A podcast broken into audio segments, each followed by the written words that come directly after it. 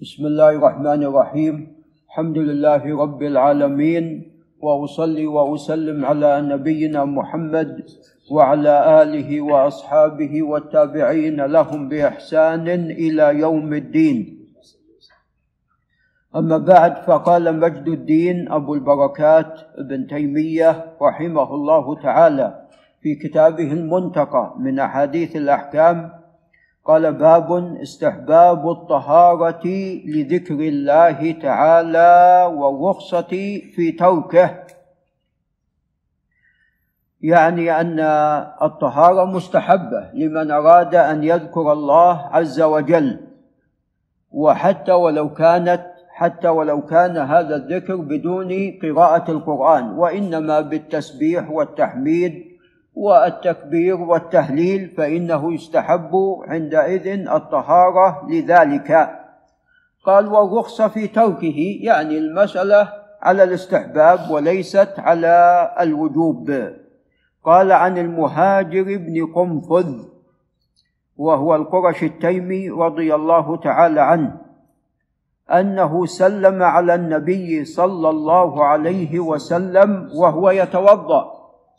فلم يرد عليه حتى فرغ من وضوئه فرد عليه وقال إنه لم يمنعني أن أرد عليك إلا أني كرهت أن أذكر الله إلا على طهارة.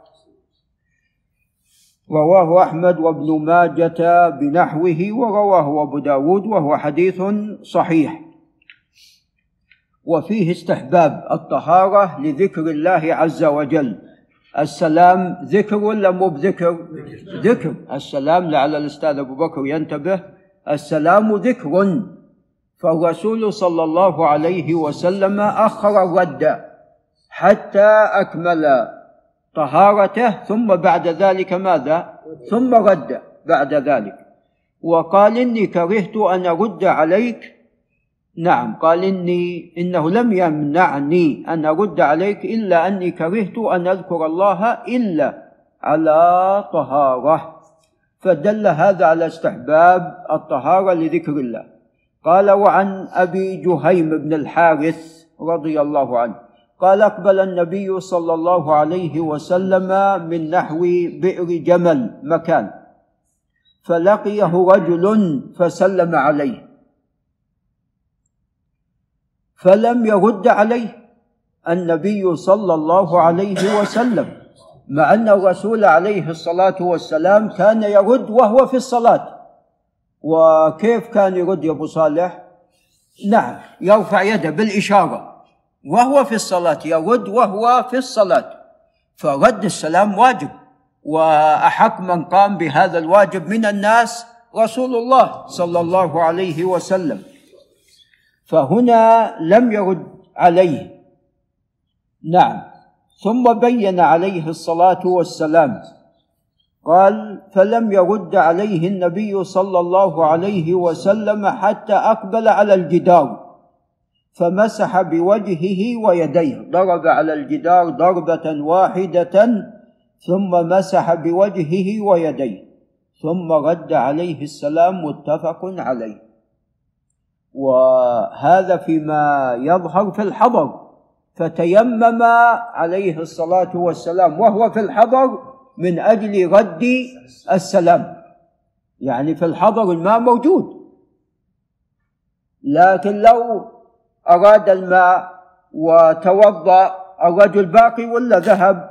خلاص ذهب. نعم. ف اغتناما لهذا تيمم عليه الصلاة والسلام على ضرب على الجدار ورد عليه السلام. وهذا فيه مشروعية التيمم في الحضر حتى ولو كان هناك ماء أو ليس هناك مانع. قد يكون هناك ماء قد يكون هناك ماء ولكن هناك مانع يمنع. ولكن المانع هنا خشية أن يذهب هذا الشخص. نعم. وهذا كما تعلمون في أمر مستحب ليس في واجب. هذا في أمر مستحب ليس في واجب. جل أهل العلم يقولون هنا نعم. يعني في الأمور الواجبة التي تكون الطهارة فيها شرط هنا ما يتيمم. إذا كان هو الماء موجود وهو قادر كالصلاة مثلا. ولكن بعض أهل العلم وهو حفيد المصنف قال إذا خشي أن تفوت العيد أو الجمعة. وين الشيخ أحمد؟ نعم. الجمعة تفوت الإنسان إذا ما حضر للصلاة تفوت ولا ما تفوت؟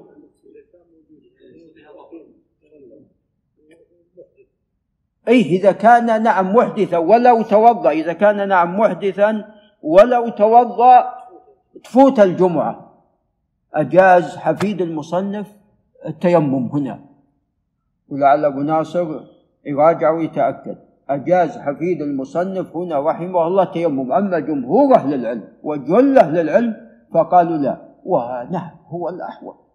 وما ذهب إليه أبو العباس بن تيمية يعني قوله وجاهته وقوته وهو البحر رحمه الله ولكن قول أكثر أهل العلم أنه لا.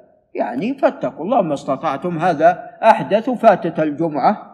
فهنا يذهب ويتوضأ ثم يصلي ظهرا أو العيد فيقضيها. العيد يقضيها. يعني أحدث نعم ولو ذهب خرج بيتوضأ. أي نعم. ما هو قال حفيد المصنف أبو العباس أحمد بن تيمية قال إي أجاز ذلك. ولكن جل أهل العلم ومعظم أهل العلم يمنعون من ذلك. نعم يقولون خلاص اذهب وتوضا وصلي الظهر. فاتقوا الله ما استطعتم أنت يعني. والاوجه طيب وش يسوي؟ يصلي الظهر ولا والله خله خليه يتوضأ ويصلي الظهر. نعم هذا الأحوط وقول أكثر أهل العلم. نعم. قال ومن نعم. قال ثم رد عليه السلام متفق عليه. قال ومن الرخصة في ذلك حديث عبد الله بن سلمة. عن علي رضي الله عنه وحديث ابن عباس قال بت عند خالتي ميمونة. حديث قال وسنذكرهما. طبعا حديث علي يشير إليه أما الجنب فلا ولا آية. نعم. وسوف يأتينا. وحديث ابن عباس قال بت عند خالتي ميمونة. نعم. فقام وغسل يديه كذا وقرأ خواتيم البقرة. عليه الصلاة والسلام. قال وعن عائشة رضي الله تعالى عنها قالت كان النبي صلى الله عليه وسلم يذكر الله على كل أحيانه. يعني طاهر وغير طاهر. نعم على كل أحيان عليه الصلاة والسلام رواه الخمسة إلا النساء إلا النسائي. يعني مسلم وأبو داود والترمذي وابن ماجه. هؤلاء أربعة. لأن قال رواه الخمسة إلا النسائي حذفنا واحد بقي أربعة. قال وذكره البخاري بغير إسناد. قال باب استحباب الوضوء لمن أراد النوم. نعم وانتبهوا لهذا الحديث العظيم الذي سوف يأتي. فاستحباب الوضوء عند إرادة النوم هذا مستحب. لعل أبو عبد العزيز ينتبه. قال عن البراء بن عازب رضي الله عنهما. وعازب هذا أيضا صحابي. والبراء كان من أسنان عبد الله بن عمر. قال قال النبي صلى الله عليه وسلم إذا أتيت مضجعك فتوضأ وضوءك للصلاة. أنت الآن تريد تصلي ولا بتنام؟ بتنام. فيستحب الوضوء. ثم اضطجع على شقك الأيمن. نعم. ثم قل. هذا الأمر الثالث. اللهم أسلمت نفسي إليك. ووجهت وجهي إليك وفوضت أمري إليك وألجأت ظهري إليك. ما بقي شيء. رغبة ورهبة إليك. يعني شوف عظمة هذا الدعاء. رغبة بما عندك ورهبة خوفا مما عندك. رغبة ورهبة إليك. لا ملجأ ولا منجأ منك إلا إليك. لا ملجأ ولا منجأ من الله إلا إلا إلى الله إلا إلى الله عز وجل. لا ملجأ ولا منجأ منك إلا إليك. اللهم آمنت بكتابك الذي أنزلت وهو القرآن العظيم ونبيك الذي أرسلت. نعم هذا تجديد للإيمان والإسلام. ثم قال فإن مت من ليلتك فأنت على الفطرة. قلت هالدعاء العظيم وسلمت نفسك لله وأعلنت إيمانك بما أنزل خلص فأنت فعلى الفطرة. قال واجعله واجعلهن آخر ما تتكلم به. حتى تختم على ذلك. آخر شيء.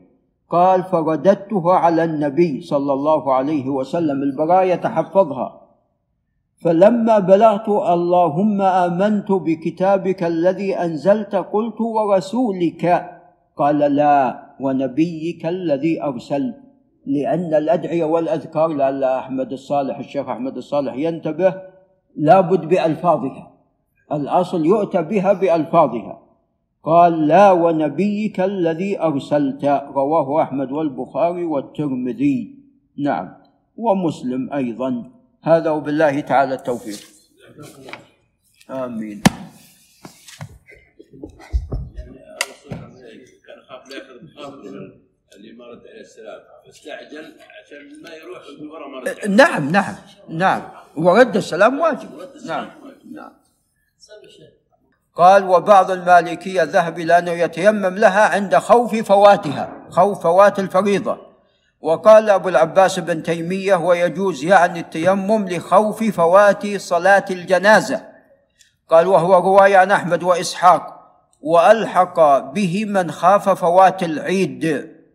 هنا ما ذكر إيه نعم راح يأتي الجمعة.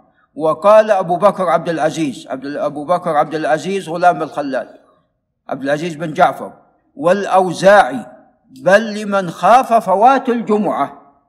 ممن انتقض وضوءه وهو في المسجد.